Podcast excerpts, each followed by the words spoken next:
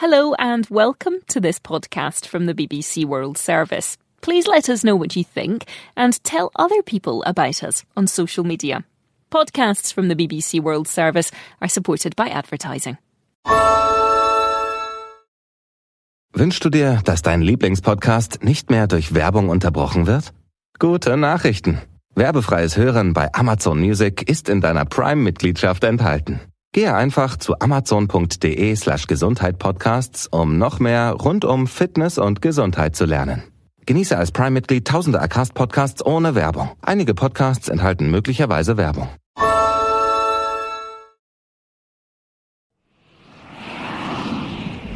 Klingt die Musik in deinen Ohren? Dann geht es dir wie uns. Bei Airbus bauen wir nicht einfach nur Flugzeuge. Wir haben eine Mission. Das heute mit dem Morgen zu verbinden. Du willst ein Teil davon werden? Das ist deine Chance. Wir suchen motivierte MitarbeiterInnen in vielen Bereichen. Jetzt bewerben unter airbus.com/jobs und gemeinsam mit uns abheben. Ready for takeoff?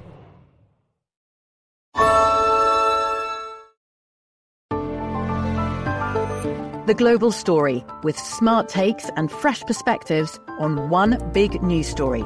Every Monday to Friday from the BBC World Service. Search for The Global Story wherever you get your BBC podcasts to find out more.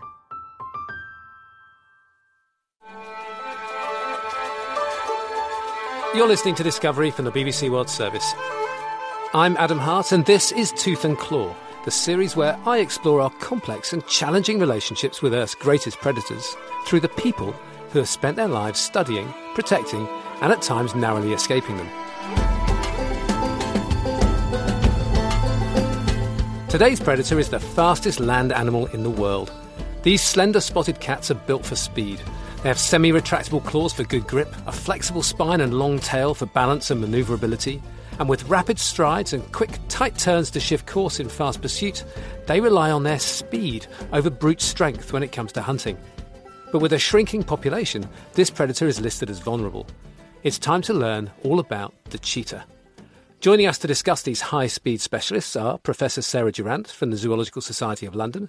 She's project leader of the Africa Range-wide Cheetah Conservation Initiative, and Vincent van der Merwe, Director for the Metapopulation Initiative and Cheetah Metapopulation Coordinator for Southern Africa and India. Now, Sarah, let's start with you. On Tooth and Claw, we featured other big cats like lions, tigers, and cougars. What makes the cheetah different from those other cats in terms of their behaviour? So, as you already mentioned, cheetahs are the fastest animal on land, and it's really worth contemplating that a bit because they can go in a straight line of 64 miles per hour or 103 kilometres per hour. So, if you think about that, and if you think about joining a slip road on the motorway, for example, a cheetah could actually overtake you. So this speed is quite mind blowing, and it's also really mind blowing to see when you see cheetahs run in the wild as well.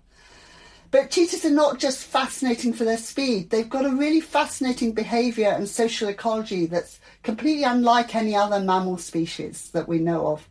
So the females have large home ranges, they range across big areas, and then the males often have much smaller territories. So in the Serengeti, where I've done a lot of my work, the females range across 800 square kilometres, but the territorial males will only have territories of around about 50 square kilometres. Well, that, that, that's kind of the opposite to what you find in things like tigers, where it's the males with the big territory and the females with the smaller one. How, how does that interact with their sort of social dynamics? How does it work in the field with these different territory sizes? Yeah, so that's exactly right. So it's completely opposite to what we see in other cats, where females have resource based territories. So these territories tend to be much smaller than the males because the males then will dominate one or two female territories. Female cheetah do not have resource based territories. They have large overlapping home ranges that overlap with other females, and they can often be seen in close proximity to other females. But the males hold these much smaller territories. So, what we think is going on is that females have to be very mobile because they have to avoid the other large predators in the ecosystem. So, for example, you might have lions, spotted hyenas, all of which can outcompete a cheetah. So if a cheetah gets a kill, for example, and a spotted hyena or lion is around, they may lose their kill to those predators. But also, the lions in particular may kill cheetah cubs. So if a female is going to successfully rear her cubs, she needs to be mobile to keep away from these other large predators in the ecosystem. You're mentioning the females. I was wondering about the males as well. How do they work together? So not only do we have these wacky inverse home range arrangement with cheetahs, but the males live in groups. So most male cheetahs will live in small groups of two or three individuals, and these are stable, permanent, and we call them coalitions. These coalitions are quite egalitarian, so male cheetahs will eat together, they'll hunt together, they'll groom together, and they'll live together for the rest of their lives. So if they're born brothers, they'll stay together for the rest of their lives, but they may also pair up with unrelated males. So you've got this stable male sociality, which is quite rare in the absence of female sociality. Now let's bring in Vincent. Vincent, taking a step back from the sort of detail, do we know where the name cheetah actually comes from? Yes, I believe it's a uh, Sanskrit word. So it originally comes from India, which means the spotted one. And yes, it's a pretty accurate description of, of the cheetah. it is. How do they fit in with the other big cats in Africa, with leopard and lion? How are they related and how do they sit? They're not actually related to the other uh, large cats in Asia and Africa. The closest relatives of cheetah reside in the Americas, uh, pumas and, and jaguarundi. In the last uh, one or two million years, they colonized Africa, but they actually uh, totally unrelated to all other large cat species in Africa and Asia.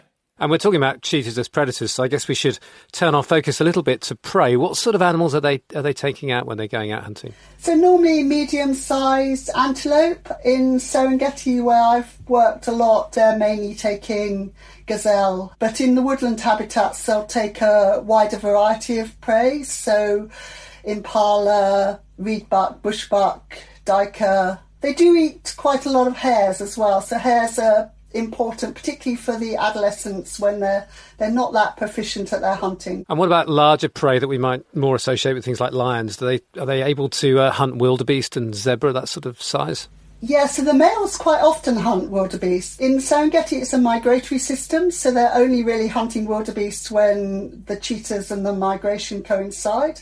But the males often prefer wildebeest if they're around, um, particularly the calves. So wildebeest can be a common component of the diet of the male cheetahs. What is their relationship with other predators? Are they sometimes prey themselves? Yes, um, you know, we, we work with uh, 75 protected areas across uh, southern Africa and uh, in India now as well.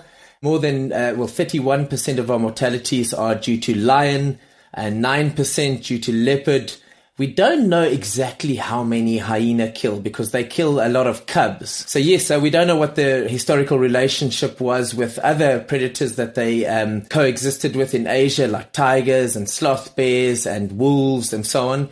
But uh, yes, they are certainly in that regard um, the underdog, uh, the weaker of the large predators. And we'll dig into some of the more complex relationships with people later. But for now, are cheetahs actually a threat to us directly? Uh, no, not at all. Uh, in fact, uh, I'm not aware of a single attack uh, by a wild cheetah on human beings. It certainly is possible in, in captive situations where cheetahs have, have, have lost fear of human beings but, you know, we've had the odd isolated incidences from time to time where um, I believe farm workers have run from cheetahs and these cheetahs, they sort of chase, but they never pounce. And Sarah, you mentioned earlier their amazing speed, and you gave us that lovely image of sort of jo- joining a, a, fast road. I mean, that's the sort of speed we're dealing with. But obviously, everything comes with a compromise. Does being built for that incredible speed have any drawbacks for them? Yeah, I mean, that's why they have such um, weak jaws, and that's why they're not dangerous to people because uh, their head weight has to be kept extremely light so they can run fast. They also have these blunt claws, which helps their running speed but that means that they're they don't have sharp claws and they don't have strong jaws. So those two things reduce their danger to humans. And I guess for ease of photography, a lot of the images we see of cheetahs are hunting on sort of open plains. But the only place I've ever seen a cheetah wild was in the Kruger National Park, and it was in really heavily, almost sort of uh, scrubland. Um, do they hunt in sort of more complex environments, or are they really very much creatures of open open habitats? They do hunt very well in bushy habitats. So they live in a wide variety of habitats, ranging from the Sahara Desert through to quite thick bush. Cheetahs hunt through stalk, which is often quite a long stalk, um, where they try and get as close as possible before they initiate a really fast chase. And they'll chase the prey over around about two to 400 meters. And then as they get close to the prey, they pull out their front paw with a very long dew claw that whacks the prey over to one side. And then they'll pile on top of the prey and kill it with a throat bite. And that is their typical hunting strategy. They don't always initiate a chase. They have to get quite close in order to catch up with the prey, but obviously there's variation depending on the habitats. If they're in the open plains, it's much easier for them to be seen and they have to stalk very carefully and they have to initiate chases from much further away on open plains habitats, but then they can make it up because they can run at top speed in those habitats. If they're in woodland habitats, they can operate much more on an ambush strategy and initiate chases from much closer, and then they can often have much shorter hunts, but they're slower hunts because of the obstacles due to the vegetation and trees. Now, Sarah, you've spent thousands of hours out in the Serengeti observing cheetah. Is there any behaviour you've seen from them that people maybe wouldn't expect? So, one of the really unusual behaviours that we see in cheetahs is their ability to adopt unrelated cubs. And that's something we don't see that often, but we see it regularly enough to, to know that this is, this is part of cheetah biology. So I was lucky enough to see an adoption start. Um, I'd observed a, a, fairly young cub. She was about eight months. She was on her own, and I was quite worried about her. Her mother was nowhere to be seen. And she was in an area which is often frequented by a lot of cheetahs. It was an area on the Serengeti Plains in the wet season. So there was a good chance she would meet other cheetahs. And sure enough, there was a family that came down, a mother with cubs of very similar age, two cubs, similar age where she didn't see off the cub. The cub approached her, she came towards it. She didn't react really to the cub at all. The cub then just followed at a little distance. There was a little bit of antagonism with, with her cubs. This was a cheetah called Monique. And over a period of days, I watched this cub gradually get integrated in the family. At first, the cub was very hungry, but it couldn't join the kills because Monique's cubs would see her off. But gradually, over a period of days, it was able to first start eating after the cheetah family had left the kill and then start joining the family at the kill. So, over three or four days, the family actually became integrated, and the cub and the original cubs were, were like one family. This cub was a little bit smaller, but otherwise, you wouldn't be able to tell that they weren't a single family. And actually, interesting, that particular female, practically every litter that she had, this is Monique, um, she adopted a cub. It's a really interesting and rare behaviour that's not seen in many other mammal species. You're listening to Discovery from the BBC World Service. I'm Adam Hart, and this is Tooth and Claw. We're talking about the fastest land animal in the world, the cheetah. And joining us are Professor Sarah Durant from the Zoological Society of London and Vincent van der Merwe from the Metapopulation Initiative. Now, we've been talking about cheetahs largely in Africa, and I think it comes as a surprise to many people to learn that there are populations of cheetahs outside of Africa. Vincent, could you give us a sort of overview of where we find these different populations of cheetahs, what their numbers are, and, and what sort of state they're in? Yes, um, so historically cheetahs occurred uh, right across uh, Africa, except for the more forested regions, uh, right across the Middle East, uh, northwards into the former Soviet Union, and eastwards all the way to India. Unfortunately, because there has been up to 13,000 years of agriculture taking place in the Middle East, cheetah populations were uh, extirpated first in this part of the world. Today, if you look at the uh, remaining populations of, of cheetah in Asia, it's, it's just one single population in Turan National Park in Iran of about uh, 12 to 20 individuals surviving. So historically, there would have been, um, you know, up to uh, 30, 40,000 cheetahs in Asia before agriculture started 13,000 years ago. And today you have less than 20 individuals surviving in one population in Iran. So they've been heavily impacted by human activities in, in Asia. In Africa, we still have about uh, uh, 7,000 left. uh, regardless, they have been extirpated from almost 90% of their historical range in, in, in Africa. So, so yes, it's been a tough time for for wild cheetah populations uh, in the Neolithic since humans started practicing agriculture. And on tooth and claw, we've come across the idea in species before, like brown bears, for example, of there being variation across a species, um, across their range. Do we find any big differences between African and Asiatic cheetahs? Yes, uh, certainly. I mean, the DNA analysis has been done and they've been separated for, uh, I believe, over 70,000 years. And uh, you can see there are outward observable differences in the appearance of not only Asiatic cheetahs and Southern African cheetahs, but also West African cheetahs and, and Southern and East African cheetahs. Southern and East African cheetahs are, are look very similar because uh, there's no geographical barrier that would have separated them uh, in recent times, so so it's quite difficult to tell them apart. But it's very easy to spot a West African cheetah or even an Asiatic cheetah. They they have uh, very clear cut uh, outward observable appearances that are, are, different from each other. And what, what are those features that you can spot them by? Asiatic cheetahs are about 50% smaller than the uh, African counterparts. They are uh, desert adapted, they're much uh, thinner, much more lightweight.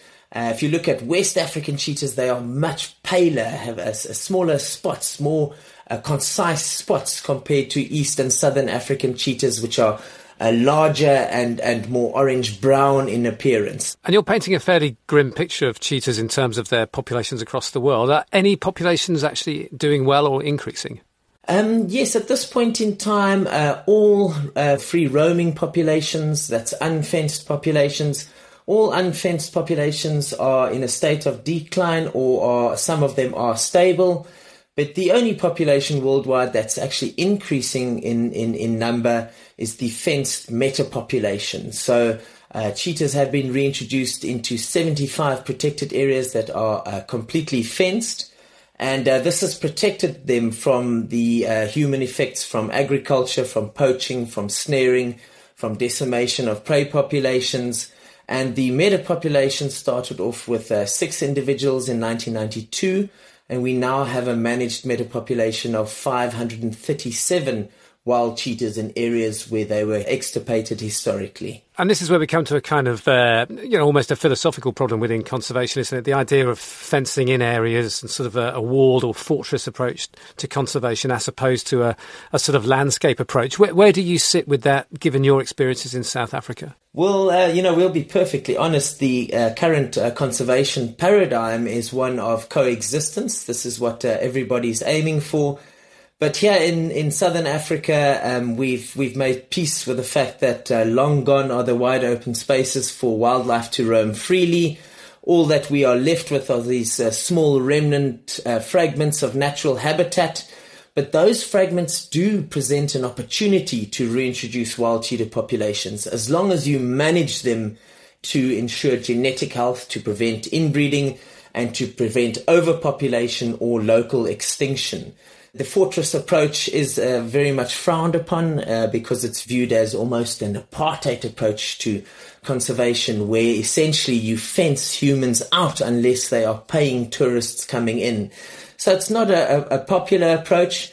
But as we've seen from unfenced populations, you know, the fortress approach certainly works. And an unfortunate reality with the continent of Africa in uh, the next 100, 200 years is that we're going to have more human population growth. In fact, the African population is projected to uh, triple in the next 200 years.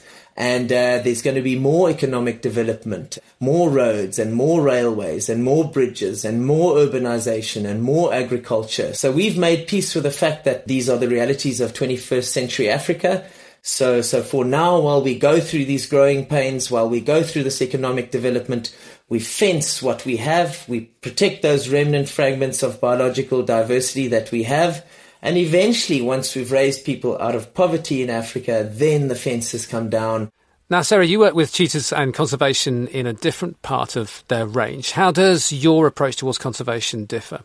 So I see natural cheetah populations as part of their evolutionary history. So if you're really going to think about wild cheetahs, as they've evolved, as they've historically been part of ecosystems, you really have to think about these large landscapes where cheetahs can roam freely, where females can choose the mates they want to mate with and have their cubs with. And you've got these natural behaviours completely manifest in these systems. So I take approach which very much focus on these large remaining landscapes where cheetahs still live. And there are substantial areas which still support cheetahs. Um, Southern Africa, Botswana, Namibia, Zambia, that whole landscape across the sort of core of Southern Africa is, is really important for wild cheetah. There's around about 3,500 cheetahs living in that area, adult cheetahs. And then another really important landscape is in northern Tanzania, southern Kenya. Around about 1,200 adult cheetahs live across the Serengeti Tsavo landscape. So these are really archetypal cheetah populations. They live as they've evolved to live alongside other large carnivores in some areas, alongside people in other areas.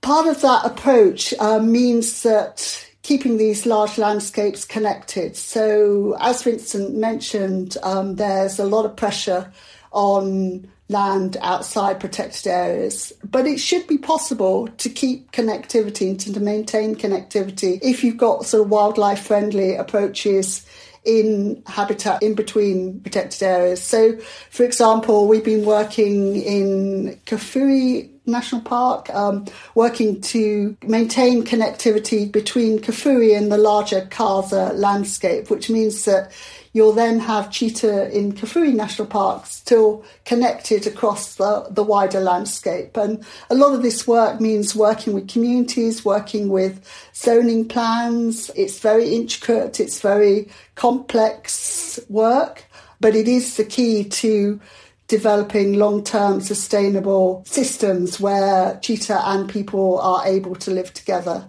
It is challenging and there's a lot of challenges that we face, but if we were to put in the money that we put into fencing programs, um, you could do a lot of support for local communities to support living alongside cheetahs. Are there any other threats that you can sort of throw into the mix here for, for cheetahs, Sarah? Yeah, so one major threat that cheetahs face, and they have faced historically as well, is trade. Um, so historically, um, across a lot of Asia, cheetahs were used for hunting. And so that contributed to their extirpation across a lot of areas in Asia. And that was mainly adult cheetahs because adult cheetahs were thought to be best to use for these hunting parties by um, the aristocracy. But more recently, we're seeing a resurgence in trade for pets, and that's uh, mainly in cheetah cubs. And the main target areas are around the Horn of Africa, going into um, states in the Middle East. But there's also across Africa, there still continues to be trade in, in cheetah skins as well. Now, Vincent, you've previously been involved in cheetah reintroductions in South Africa, Zambia, Mozambique, and Malawi, but it's the reintroduction of cheetahs to India over the past year that's perhaps received the most global attention. You've been involved in the supply of African cheetahs to India. Why are these introductions important, and how many cheetahs have been in- involved? Yes, uh, the cheetah is a historically occurring species in India. It uh, occupied an ecological niche there, which is now uh, vacant. So uh, we are in a privileged position to be able to supply cheetahs for reintroduction. And uh, just at the beginning of this year, we made 12 South African uh, meta population cheetahs available for relocation to India.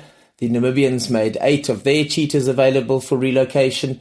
So in total, we took uh, 20 across. They initially settled in very well. Uh, they adapted uh, without troubles to the habitat, to the competing predators, and to the new uh, prey spectrum, the new menu. But where we did pick up problems was with the winter coat issue. So in uh, southern Africa, cheetahs develop a winter coat just before June, July, the coldest time of the winter.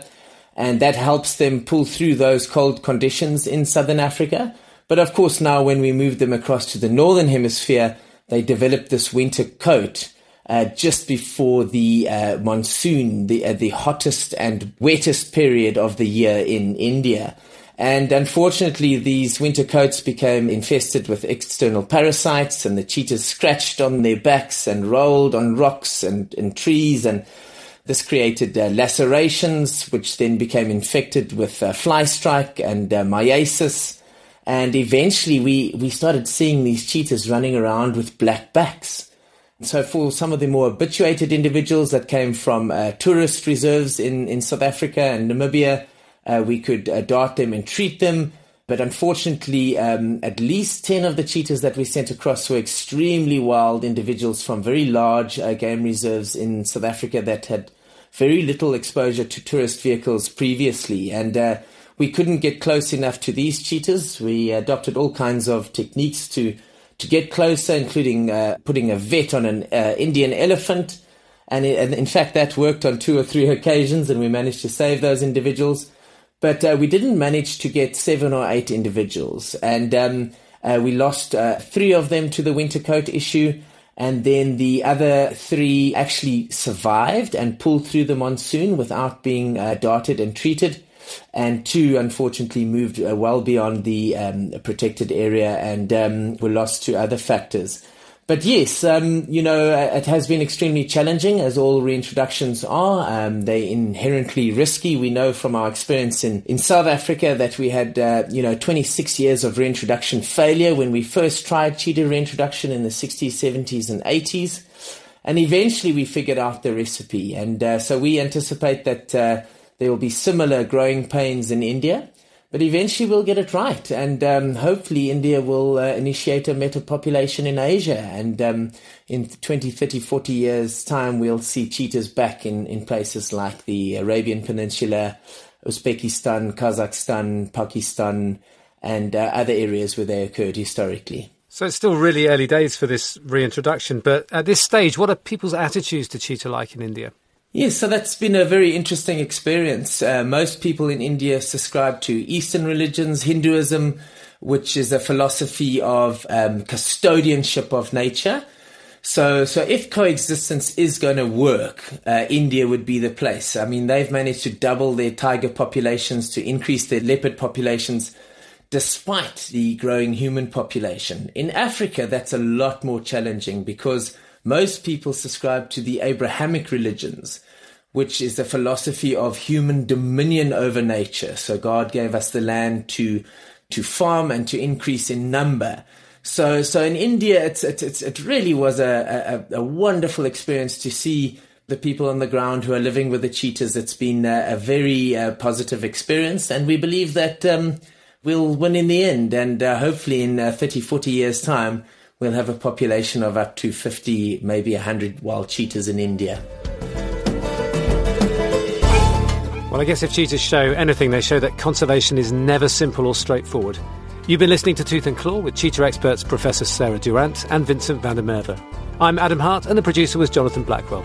And you can listen to previous episodes by going to bbcworldservice.com forward slash discovery.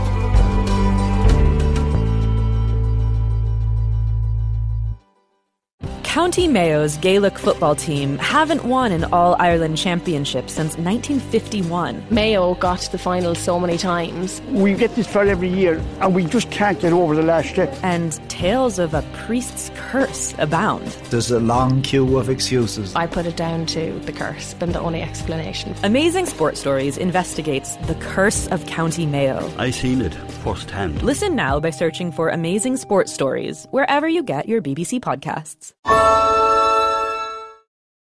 Wünschst du dir, dass dein Lieblingspodcast nicht mehr durch Werbung unterbrochen wird? Gute Nachrichten. Werbefreies Hören bei Amazon Music ist in deiner Prime-Mitgliedschaft enthalten. Gehe einfach zu amazon.de slash Gesundheit-Podcasts, um noch mehr rund um Fitness und Gesundheit zu lernen. Genieße als Prime-Mitglied tausende Acast-Podcasts ohne Werbung. Einige Podcasts enthalten möglicherweise Werbung.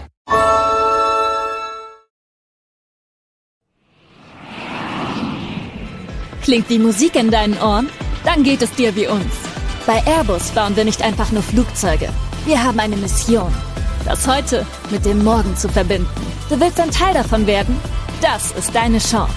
Wir suchen motivierte MitarbeiterInnen in vielen Bereichen. Jetzt bewerben unter airbus.com/jobs und gemeinsam mit uns abheben. Ready for Takeoff?